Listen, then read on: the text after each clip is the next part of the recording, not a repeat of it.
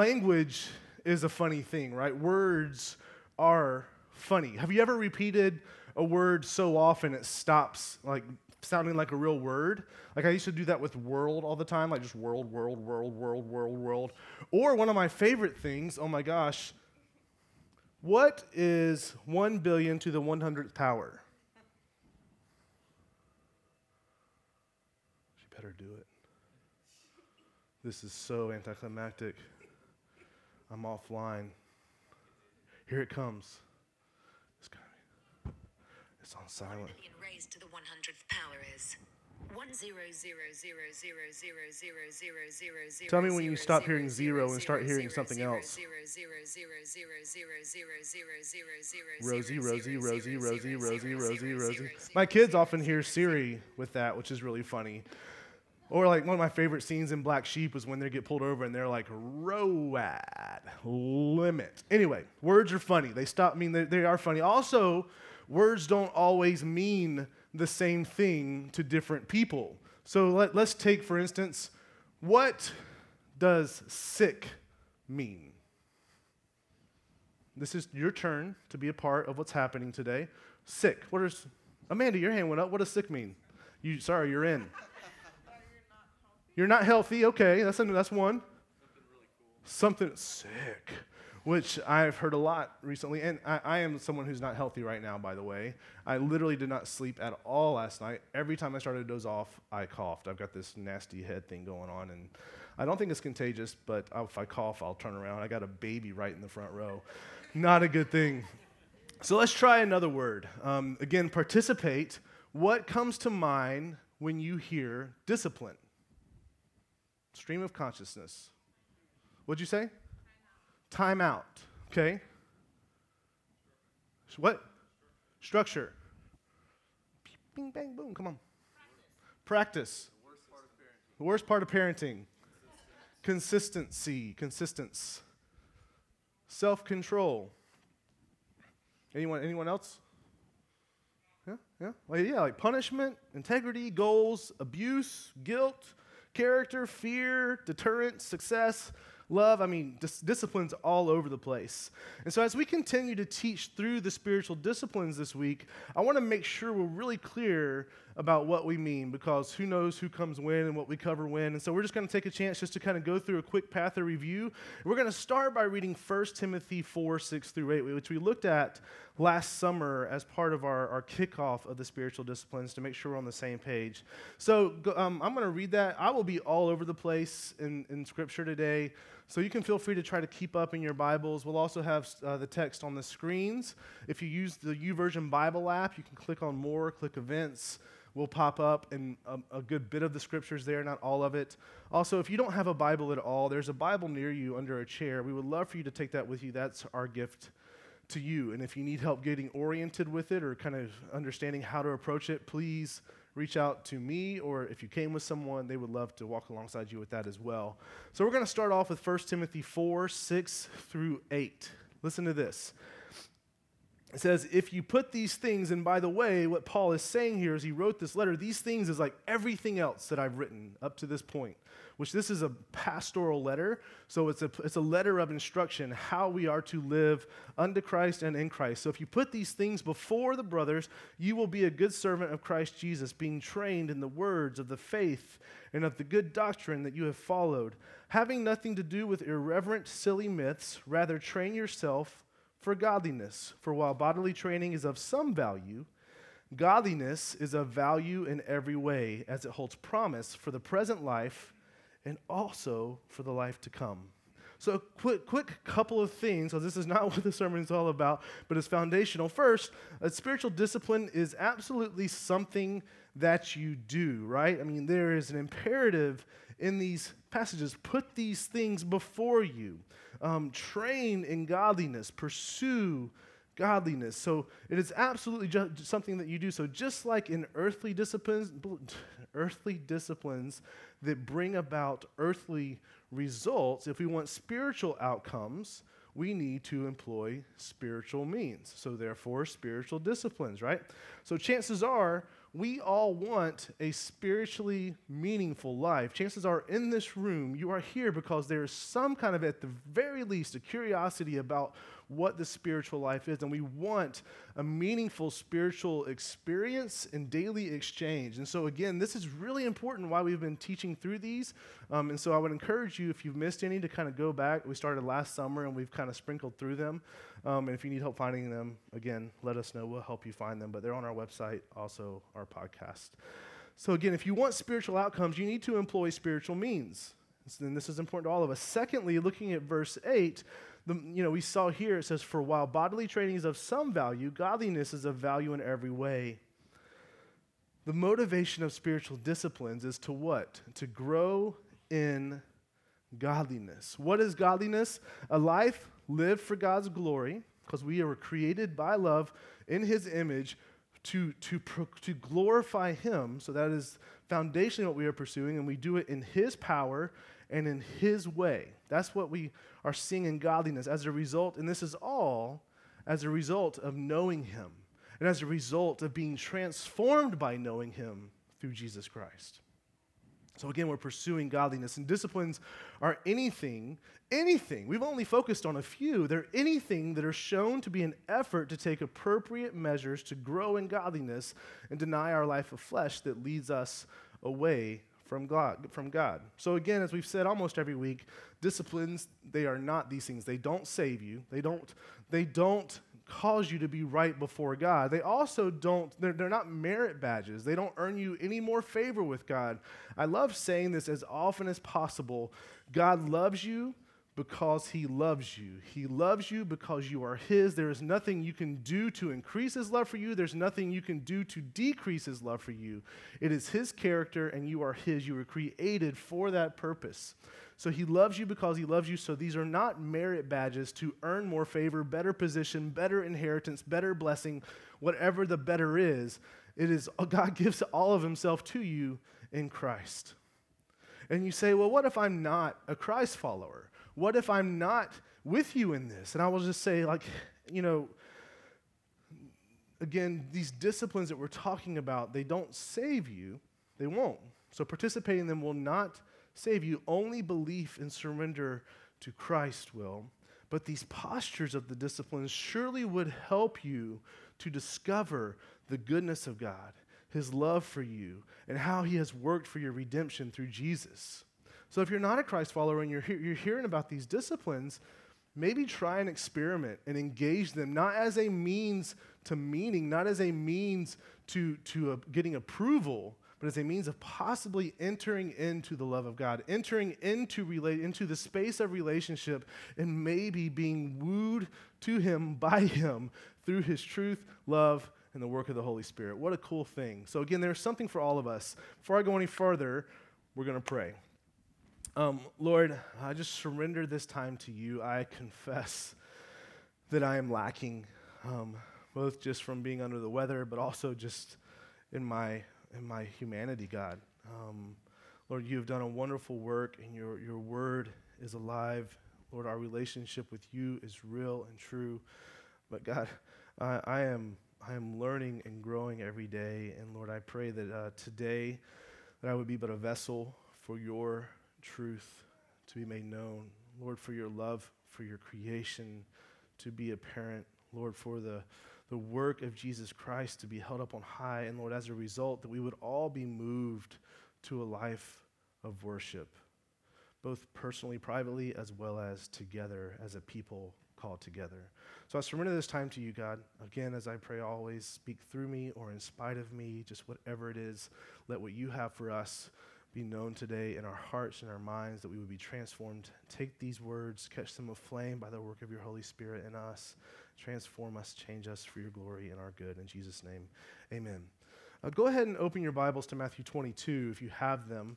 Um, we'll get there in a second. So, today we're talking about, as Andy said, the spiritual discipline of worship. And you're like, well, gosh, how is worship? How is worship a discipline? And we'll talk about that in a little bit. We're going to dig into that in a moment. But first, um, I want to read Matthew 22, verses 36 through 38. And in this passage, in these couple of verses, we'll see, these few verses, we'll see both kind of the definition of worship as well as kind of the, the foundational glimpse of it actually being a discipline. And so we see here uh, in this passage that Jesus is in this moment with these religious leaders, right? And so they're asking questions, they're peppering him with questions, kind of trying to catch him, trip him up, or so some of them are probably really kind of in awe of his wisdom. but they ask this question they say, Teacher, which is the great commandment in the law? And Jesus, he says, He said to them, this is, this is what is most important. He's saying, This is the most important thing for all of us. You shall love the Lord your God with all your heart and with all your soul and with all your mind. This is the great and first commandment. The most important commandment, the thing that we are to set our lives to do, is to worship God, to love the Lord your God with all your heart, with all your soul, with all your mind. So, first, let's, let's kind of complete that in defining worship. What would you say the key phrase in these verses are that help us understand what worship is? Again, your turn. What is the key phrase that helps us understand what worship is? What's that? Love. Love. Let's, let's run that a few more words out. Love the Lord your God, right? That's right. So we see this. Love the Lord your God. So what does that mean? Uh, you know, when we think about love the Lord your God, are we talking about love kind of in the human definition that it's about an emotional experience, an emotional gratifying experience, which is kind of what we hear and see around us all the time. If love is meaningful, to stay in love is to feel in love. And if you don't feel in love, then you're not in love, and therefore you get to get out. Like that's kind of how the world defines it. Love is so much more than just an emotional experience with God. Think about any relationship you have. Does it, is it always emotionally gratifying? It's not. But in an abiding relationship, it can always be fulfilling. Love is so much more than an emotional experience. So the rest of the phrase gives us the whole picture of what loving God, what worshiping God is. It says, Love God with all your heart, with all your soul, with all your mind. What is that? What does that leave? Does it leave anything? That's everything, right? So it's this all encompassing, overwhelming reality of our life as a response of worship to God. Love the Lord. Excuse me, I'm sorry, I don't have a way to overcome that both in coughing and how loud it is. Um, mm. So it is an overwhelming, so an overwhelming experience of emotion with God in all things. That's, that's not what worship is limited to. There certainly are moments of that. There certainly are moments of that, but it's not limited to that. But that's often what we relegate it to. If we say that worship was good today, we're saying that somehow I had an emotional experience. If when we think about, does God love me? Do, am, I, am, am I how is my walk with the Lord? We're talking, we often, our metric is often how we feel. But there is something greater, there is something deeper. So we want to acknowledge that, and we'll unpack that as we go. So, so but, but maybe you avoid that pitfall. Maybe you understand that it's not just an emotional feeling that brings us into this loving relationship, worshiping relationship with God. So maybe you avoid that pitfall and understand worship, but, but there's still one that's similar that may get, that may get us. There's this scene in 1, 1 Kings 18. Elijah is here with the prophets of Baal. There's about 450 of them. And, and I won't go into all the details, but there's this showdown of whose God is real. And so Elijah's like, hey, I'll tell you what, get two bulls, you prepare yours, call down your God and, you know, prepare your bull, prepare your altar, your burnt altar. And he's like, and, and put them on there and then call on your God and we'll and see if he catches them a flame for the offering. So they do it and, and nothing's happening. And, and Elijah's getting a little sarcastic. He's like, hey, maybe you should scream louder. Maybe you should, maybe, maybe your God is sleeping. Maybe he's out for a walk. Maybe he's distracted. And they literally, they start screaming loud. They start cutting themselves to where there's just blood dripping on the ground and nothing happens. And then, he, and then he's like, well, just, just to give you the rest of the story, he's like, okay, so here I'm going to prepare my bull. Here's my altar. Hey, you know what, guys? Go get a ton of water and pour it on my bull and my altar. They do it. He says, you know what? Just for good measure, do it again. Pour lots of water on it so you can't mistake what happens here. And then he calls on God, and God, God uh, brings his offering to flame. Now, the point of this story is how the prophets of Baal were acting and how many of us think this is how we have to approach God with our fervor of worship. That our job in worship is to have a passionate enough, expressive enough offering that God would respond. We, think that that's what we're doing. So we come in and we, and we really try to show our sincerity. We really, we really try to work up some kind of response, hoping that God would notice hoping that again that somehow this would trigger God's love and favor on us. We often come to God like the prophets of Baal, thinking that if we just do more, we think that if our acts, done, our acts of love done rightly and often enough will make God love and accept us. We have to remember what 1 John 4:19 says. It says this, "We love because why? Because he first loved us. You have to understand, God is always, always the pursuer. He always has been. He always will be. He's always the pursuer. He's always made the first move. We see pictures of this through all of this redemptive story that we have in Scripture. From the very beginning to now, we see that God has always been the loving pursuer. Just a couple of more recent examples in scriptural speaking. You know, we see the shepherd who leaves the flock to go gather up the one wandering sheep. He leaves the 99 to rescue the one. He pursued. He didn't say, hey, come back, come back you're wondering, he went and gathered up and put that sheep on his shoulders. Or we see it in the, in the father of the prodigal son, the son that said, You are dead to me. I want all that you have for me now, and I'm going to go and I'm going to live the way I want to live. Went through, lost it all, came back contrite and broken. And while the father saw him a long way off, what did he do? He didn't chastise him. He didn't say, Shut the doors. This guy's dead to me. He broke out in a sprint and ran to his son and fell on his neck and held him and said, You were gone, but now you're here. He's the pursuer. He always is and always will be.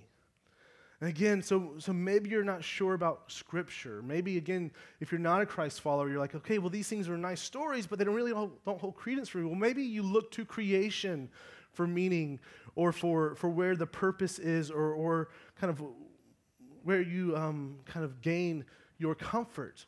Creation itself, God created it like He did to sustain you, to give you pleasure.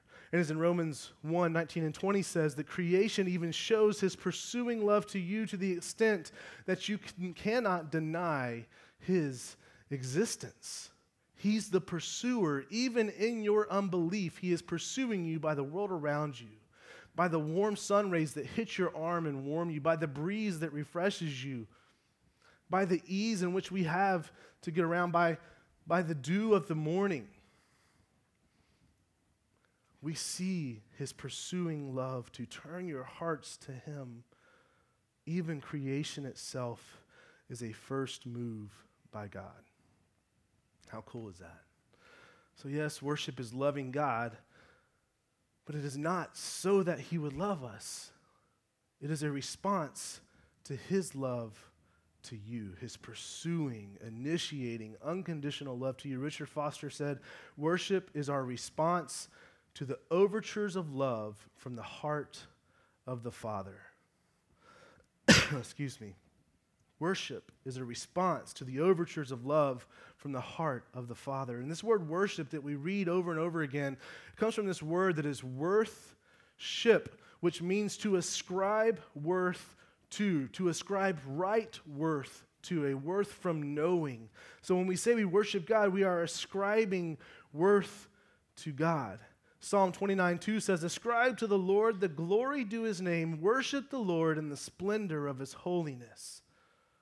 So we have to see this. Our worship is birthed out of a right understanding of who God is and how He is, but it doesn't stop there, as well as who we are and how we are, and then rightly showing worth with all that we are and all that we do. That's worship. And so it's un- knowing God, knowing you, and then responding rightly. A holy God, a God that is unconditionally loving and always true, never forsaking, never leaving, never slumbering, and us who are fickle and wavering and denying and rebelling and thinking we are better. The created saying, I am over the creator. That's what worship is birthed out of. So, how does Matthew 22, 36 through 38 show it to be a discipline? I mean, just simply, it says, You shall. You shall love the Lord your God. And so it's this imperative. You shall. Worship is something you choose to do. And, and, be, and, and pursuing godliness is part of it is surrendering and pursuing what God has given us to be and do, the commands of God, what reflects his character as well as achieves his purpose in this world. That is an act of worship. And so, worship is something you choose to do. So, what is the spiritual discipline of worship? The spiritual discipline of worship. And, and, and again, we kind of I kind of alluded to this earlier. When I when I hear it kind of put in these terms, for some reason it seems to to kind of devalue worship as a loving response to God, to say that it's a discipline. I often kind of feel this recoil of somehow I'm going to kind of strangle the life out of it by setting myself to worship God if it is a response of love. Doesn't it being a discipline somehow still the purity of the offering, the love offering? So let me illustrate it this way. If, if I bring flowers home to Amber on this upcoming random Tuesday, which she's not in here, and I'm going to do, so don't tell her. Um, but if I do, if I do that, and they're beautiful flowers, and it's really with Amber, everything is about thoughtfulness anyway, so she really wouldn't care how beautiful they were. Just the fact that I brought flowers home, and I give them to her, and she is obviously touched, and she was like, why? And Amber does love to know why. So she will ask, Why did you bring me these flowers? Like, think, imagine if my response is just something like, uh, you know, it's no big deal. It's just my duty as a husband. Like, where's her affection going to go? She's going to be like, whoa, whoa, whoa, not safe, get away. Like, it would just totally diminish all that was there for a second. This, this act of duty shows no honor to Amber. Because even though it is something that a loving husband would do, if I do it out of just pure duty, with what it says is it actually belittles her worth because it says she's not worthy of my spontaneous, invigorated affection for her because of who she is, because she is mine.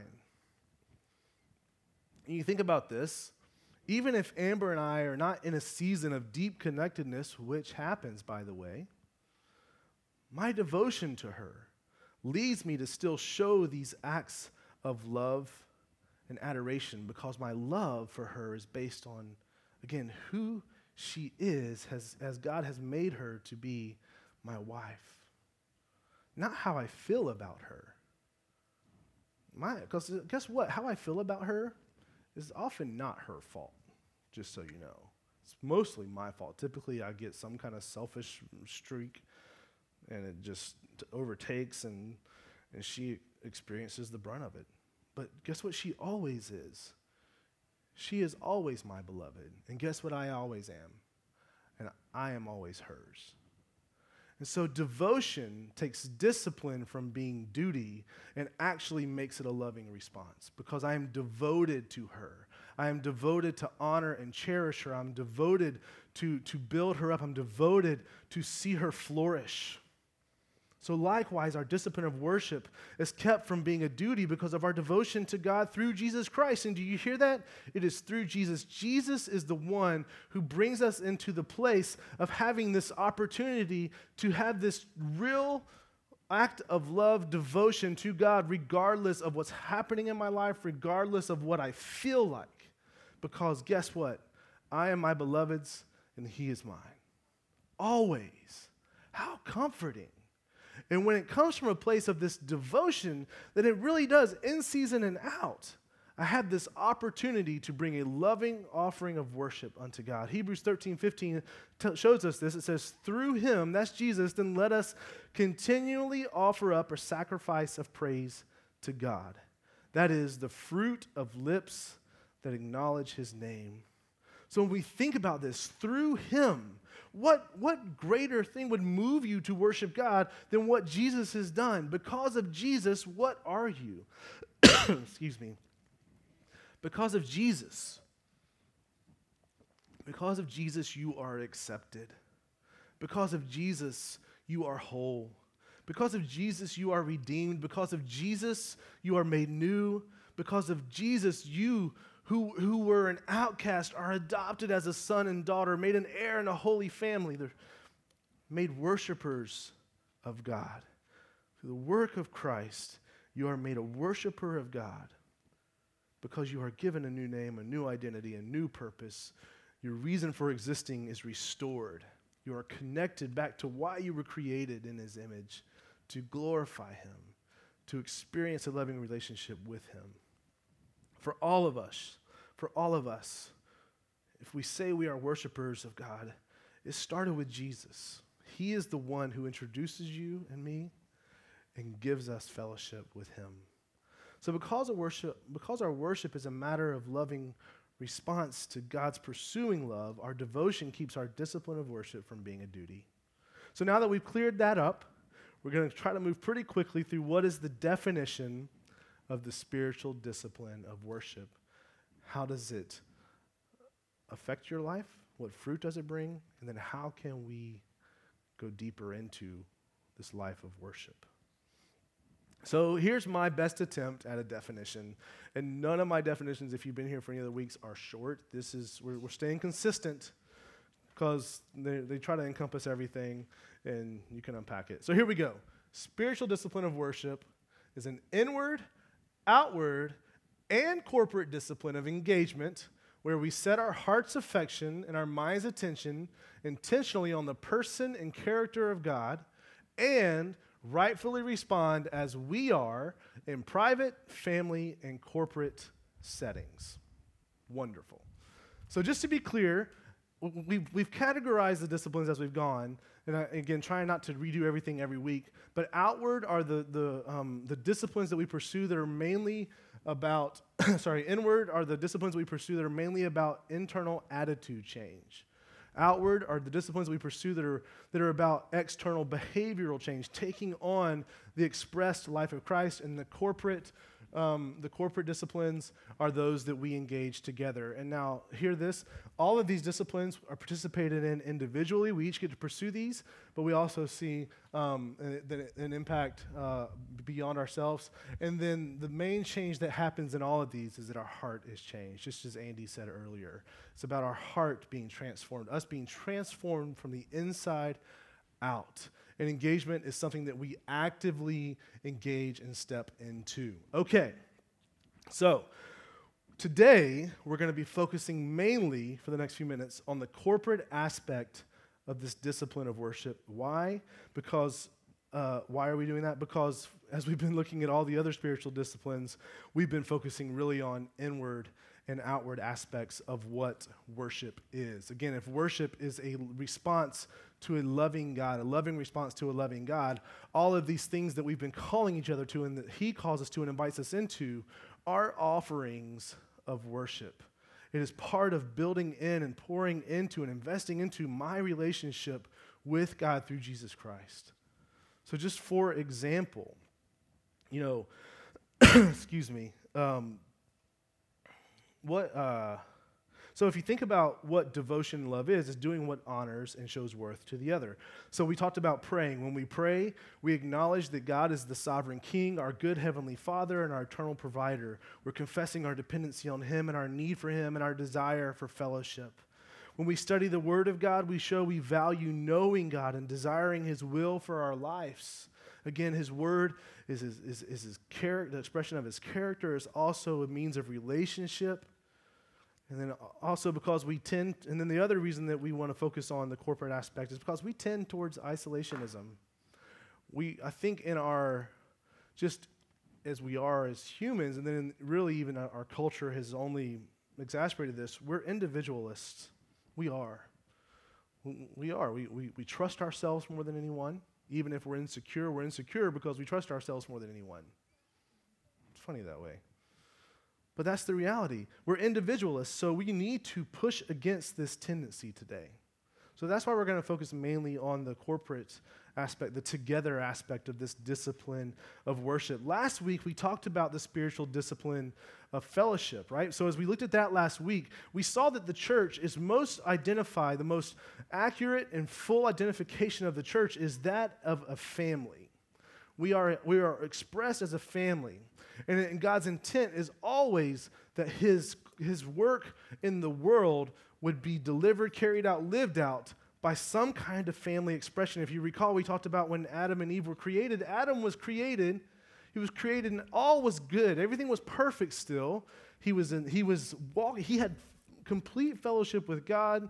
He had a beautiful place, and God looked at him and said, It's not good for you to be alone and he created Eve. He created someone to share life with and to have this family expression with. And it was through them that they were his the mandate was given to go, be fruitful and multiply my image across the face of the earth, that I would be glorified over all creation through this first family. And then we see over and over again Abraham and his family. We see it through we see it through families that over and over again God's redemptive work is meant to be delivered to the world. So the church is always to be identified as a people, never as an individual. It's always plural. We are always a people. And if you want to really see us become a, a people that sees this world impacted by the love and truth and gospel of Jesus Christ, it happens as a family because the world gets a better glimpse of God's love that it's relational, gets a better picture of who Jesus is because none of us are fully Jesus. Only Jesus is fully Jesus, but in, our, in one strength complements the other's weakness, and so on. So we talked about that. We talked that, about that a lot last week. Excuse me, I'm sorry. It is this deep family connectedness that allows us to best experience the love and grace of God in the gospel of Jesus, as well as to take it to the world around us. So go back and listen to last week's sermon if you haven't, it would be helpful. Um, our worship is no different. A large part of our worship should be together. There's, there's mystery to how and why God has worked this to be this way, but because we are never meant to exist as just an individual, it is vital that our worship has a connectedness to one another. That's why we're compelled. You know, and just a quick caveat there are times and places where you are forced to be an individual. And you will experience what is always true is that God's grace is sufficient. He is the all satisfying one. He will sustain you. You will have rich fellowship and relationship. Every need for relationship we have can only ultimately be satisfied in the relationship that we've been given with God the Father through Jesus Christ. And so there will be seasons and times, whether it be that you're a missionary, you'll hear from Kelsey in a little bit, she's in Berlin. It's a hard, hard place to be a Christ follower, very lonely often. And so you might find yourself in situations like that, but the norm, the given reality, is that we are a people called together. That's why this word parakaleo is always used to describe the church. It's this called togetherness. We are called together. And so it's a mystery of why and how God worked it this way, but the community that we have been given, and it's not just with us, with all the churches that are in Christ, is a gift as well as a grace to us as well as the world. That's why we're compelled with such verses as Hebrews 10 24 and 25 and let us consider how to stir up one another to love and good works, not neglecting to meet together as is the habit of some, but encouraging one another, and all the more as you see the day drawing near. So don't neglect. And, in the context here, meeting together, it, if you look at the context and the time, it is impossible to assume that they're just talking about anything other than this purposeful coming together to worship the living God. It is, it is here. So, not neglecting me together, it is that we would gather in our, our, our expressions of togetherness. And again, not always. We have next week we're talking about the discipline of celebration, and that is literally the enjoyment of life. How fun is that? And it's meant to be done together. So that's coming. So again, it's not just that we're always singing and teaching and praying, but that is a huge part of, of our gathered. Acts 2.42 and 43, this is one of our anchor shaping uh, passages. And they devoted themselves, again, that word devoted, giving fully to, they devoted themselves to the apostles' teaching and the fellowship, to the breaking of bread and prayers. I mean, does that describe worship? It does. And all came upon every soul. You, you want something meaningful? I mean, all coming upon every soul that's pretty meaningful, and, me, and many wonders and signs were being done through the apostles. Colossians 3 14 through 17. And above all these, put on love, which binds everything together in perfect harmony. And let the peace of Christ rule in your hearts, to which indeed you were called in one body. And be thankful. Let the word of Christ dwell in you richly, teaching and admonishing one another in all wisdom, singing psalms and hymns and spiritual songs with thankfulness in your hearts to God. And whatever you do, in word or deed, do everything in the name of the Lord Jesus, giving thanks to God the Father through him. What beautiful pictures of gathered worship. We are compelled to do so. So, you want rich, deep relationship in your life? You want rich, deep relationship in your community, your church community? Share a life of worship. Guess what? Together, how powerful would this be? Together, we, we're humbled before a holy God. And together, that we revel at his love and majesty. we'll find our unity in the person and work of Jesus, and that unity will enliven our offering unto God. And again, this will stir up our collective affection for God. It will stir up our collective affection for prayer, for His Word, for his work. That is the result, it's the fruit. And, and make no mistake, the word of God must be part of each of our lives as well as our fellowship together if we want to live this life of worship, this pursuing this discipline of worship. If our worship is a response to who God is, as we are, His Word, which is our primary way of knowing Him and understanding ourselves through the work of the Holy Spirit in us, will usher us into this transforming worship we desire. So we cannot neglect the Word. That's why every Sunday we come to the Word. That's why in our groups we make sure to make space for That's why we encourage each other to spend time in the Word in your daily lives together and, and by yourself. The Word must be a part of our worship and our lives if we want to truly experience meaningful, God honoring worship. So, the fruit of the discipline of worship We've talked about how these disciplines guide us. They, again, they don't save us, they don't earn us favor, but they do guide us. They guide us into deep, deeper intimacy with God. They guide us into experiencing a greater liberation from the burden of sin, and they guide us to growing in our Christ likeness. We talked about that. So, really quickly, we want to see how this discipline of worship works as this guide in these things. So, first, the deeper intimacy with God. Intimacy is what? It's a sense of nearness, a sense of closeness. And so, when we're talking about intimacy with God, we're saying nearness and closeness with the living God, Creator God, Holy God, our Heavenly Father. The only way that we draw near to a holy God is by being holy and being righteous. And guess what? In ourselves, none of us are. None of us. No one is righteous, no, not one. Our righteousness, our holiness will never get us there. It is only by what? By the completed work of Jesus Christ that he came, he, he, he, he denied his claim to the throne and he came and took on flesh. He humbled himself and lived with the limitations of humanity, but did it without sin.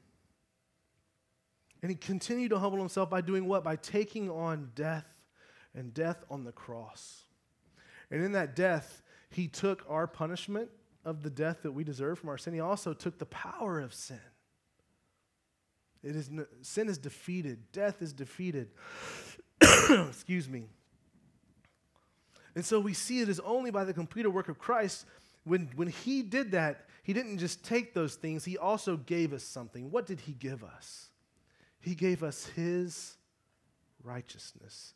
He gave us his right standing before God. And so now when God sees us, he no longer sees the rebel, he no longer sees the sinner, he sees the holiness, the righteousness of his son as if there was never sin. So you want intimacy with God, worshiping him will only grow your intimacy with him because over and over again we see what happens when mankind tries to approach God by their righteousness. God grants them what they want, and all they find is the wrath and judgment that God wants to rescue them from. But when man is humbled, when we are humble, mankind is humbled, and we surrender and we confess, we find ourselves worshiping God through Jesus. We are coming before Him just as He is in all of His glory, holiness, majesty, love, compassion, justice, and mercy. We're coming before Him just as we are, who were only good because of Jesus, and all of our what was, what was rebellion, insecurity, fear, shame, sinfulness, and pride but yet we are whole and we are His. When we do that, we ascribe worth to God, we worship Him, we find that we are more sinful than we could ever imagine, but we are also more loved than we could ever fathom because our righteousness on the best day is filthy rags, but we have Jesus's. So we can draw near to God because of Jesus, and we can live. The more we live in the proximity, the proximity of that act of worship, we will actually experience the nearness that we've been given in Jesus. And it's not that God's holding back, He's given it all, but we are being transformed and experiencing it deeper and deeper. What greater intimacy comes from a loving, gracious God welcoming us in through our trusting his work of grace in Jesus. Okay, so he also guides us to a greater experience of our liberation from the burden of sin. Catch this the more we worship God, truly worship him, as we've been talking about, we will find that we are more loved by God, probably what we just talked about, seeing that we are more sinful than we could ever imagine, more loved than we could ever fathom. So in our worship of God, we come to grips with the extent of our need for grace because of our sin, that the work of, of um, because of our sin and that the work of Jesus has done is actually complete. Again, I'm, I'm glad I'm a broken record on this because we all forget this way too often. Because it's complete, we are liberated from sin, from the power and punishment of sin. So as we spend time before the throne of God, and I mean, just for a moment, like, know that His love and His grace is just spilling all over you, is lavishing on you. And what have you done to deserve that? Not one thing. And so, if you want freedom from this burden of sin, it is, it is living into the reality that it is on you no more through Jesus Christ. So, as we spend time before God, we will be reminded of that. We will see the completeness of who God is and his love for you. And he says, If you love me, obey my commandments.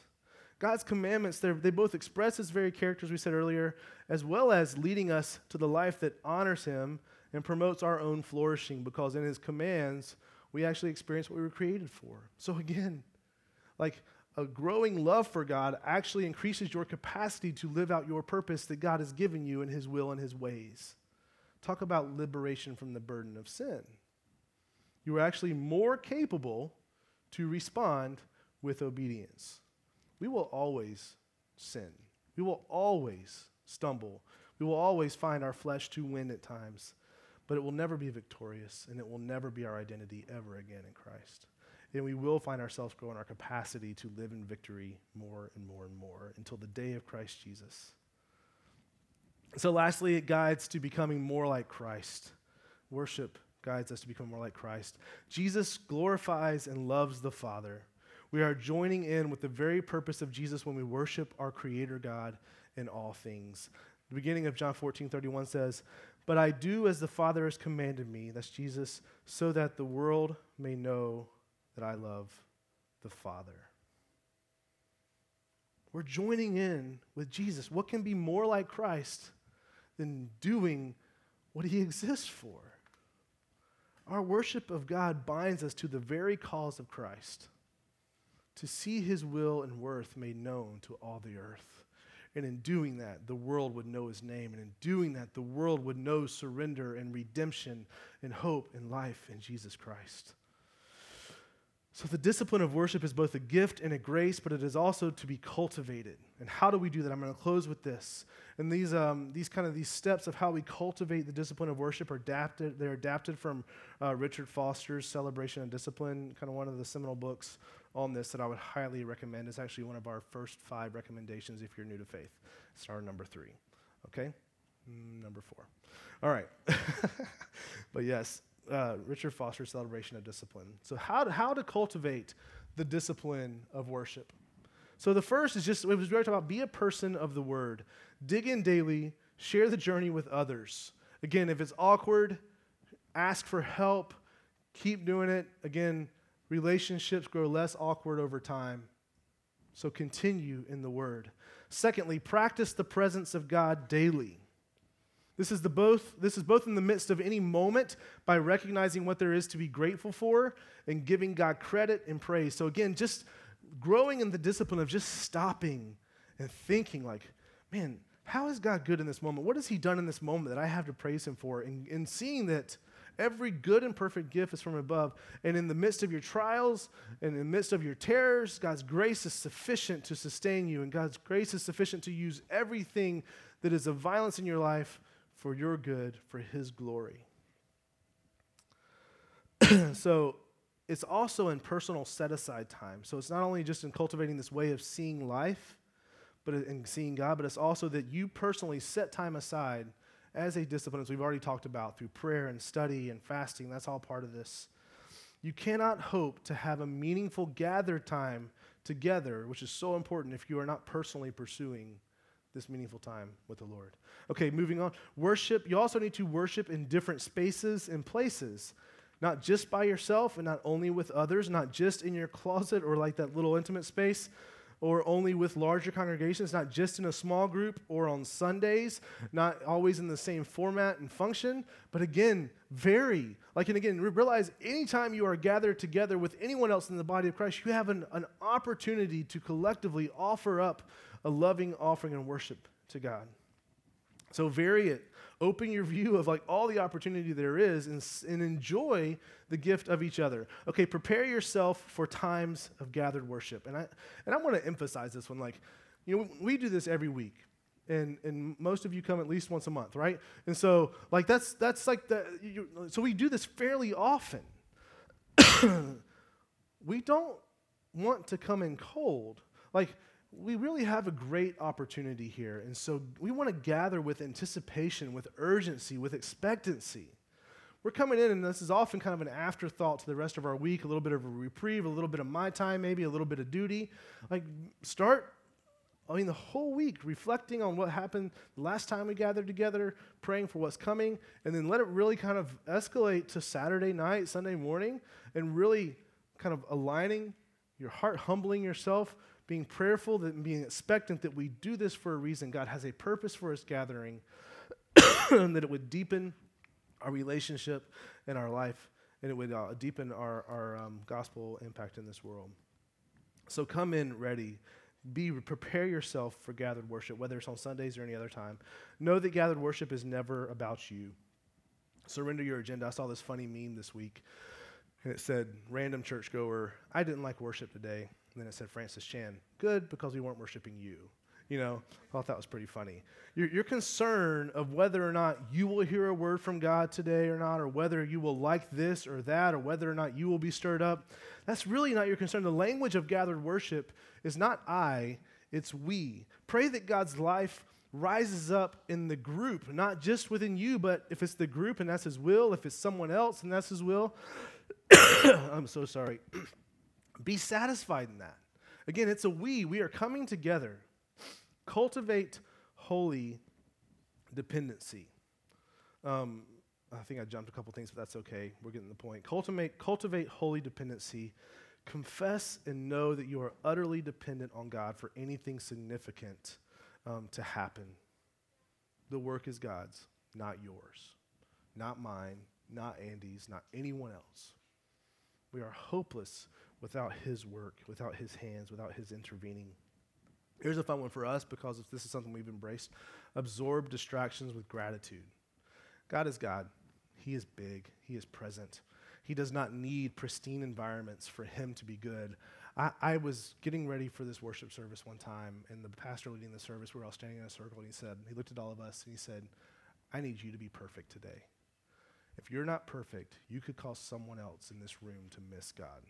And I was like, what? and then I had to go lead worship after that. It was amazing. Um, thankfully, God's grace is even bigger than that guy. But that's insane to think. Like, how in the world, if Hitler could not overcome God's redemptive work in this world, how are we, in some little minute kind of thing in this, going to mess up what God has a plan for us? Like, we embrace distraction. Embrace distraction and actually allow it for God to use it to turn you grateful. A great example for us is kids. We often have kids in this space. They will, it is not uncommon to see a kid just flash by, maybe a little blonde headed kid, maybe with a last name uh, starts with an S T E P H E N S. We love that kid because he has just just like unbridled joy all the time. But just there he goes. And like if that like there are some people that will just like I gotta go. Like this is this is not of the Lord. This is not honoring God. There is no reverence here. And like we believe that the sound of kids is the sound of the family of God. And so it makes us more complete to hear that. So we are grateful for what we've been given when we hear that. So there's just a great example. So absorb distractions with gratitude. Um, and then lastly, learn to offer a sacrifice of worship. And if there is anything I think we have an opportunity to step into as kind of a kind of a, a common cultural marker, I say with a lot of love and humility and personal confession too, um, this one's for us. You will not often feel like being here and, and the other things that represent this space. This, in those moments, because this is based in identity, because it is, it is again, part of this life of worship, um, we, we need to grow in our expressing a sacrifice of worship. Now, again, just to be really clear, we don't expect anyone to be here every week. I am purposeful not to be here every week. I take a minimum of 12 Sundays off a year. I counted this year, I'm at 20. And I'm not, I am here for a lot of those. But I, but I don't teach 20 Sundays a year. I'm, I am not here at least six Sundays a year um, because that's part of me being healthy. Is also the reality is that my, my worship is not contained to this time. My family and I, we, we, we love to have worship at our house some of those mornings. We love to be out somewhere else and have worship together. We still worship. We still have a family worship, um, but it's not always here. So again, by no means do we say if you miss, if you only a 51 Sunday person, that you are not loving the Lord. But we are saying we do need to grow in our offering of a sacrifice of worship. Richard Foster said this. He says, But you need to go, when he said we don't feel like, kind of responding to we don't feel like going, this is, I really am closing. I know I've kind of alluded to that. This is it, and I'm really long today. This might be a record. But you need to go anyway. You need to offer a sacrifice of worship. You need to be with the people of God and say, These are my people, as stiff necked and hard hearted and sinful as we may be, together are, I think I mistyped my quote. Together we're going to come before God. That was the gist of it. So we, we, we have this opportunity because we are a people. Isaac Penington said it well when he was speaking uh, the pe- to the people of God are gathered. He says, They are like a heap of fresh burning coals, warming one another as a great strength and freshness and vigor of life flows into all. So there is a gift to us gathering. It's a gift unto God as well as to each other. So prayerfully, with much grace and open hands, let us, let us pursue this life of worship both individually uh, as well as collectively, and for us to understand the value of the body of Christ in doing that, all for God's glory, all through Jesus Christ. Let me pray, and we'll go into communion. God, I thank you Lord, for your love for us. I thank you that you are the pursuing God, the creator of all things, the holy God, majestic above all. Lord, as high as our minds and our thoughts can, can strive, Lord, you exceed those lofty thoughts. Lord, you are worthy of our worship. Lord, that you, as that God, pursues us. Lord, the created, the rebeller, the sinful the outcast. And so, Lord, I thank you for your persistent love. I pray that our life would be an ever growing expression of a returning and responding to that love in this life of worship. In Jesus' name.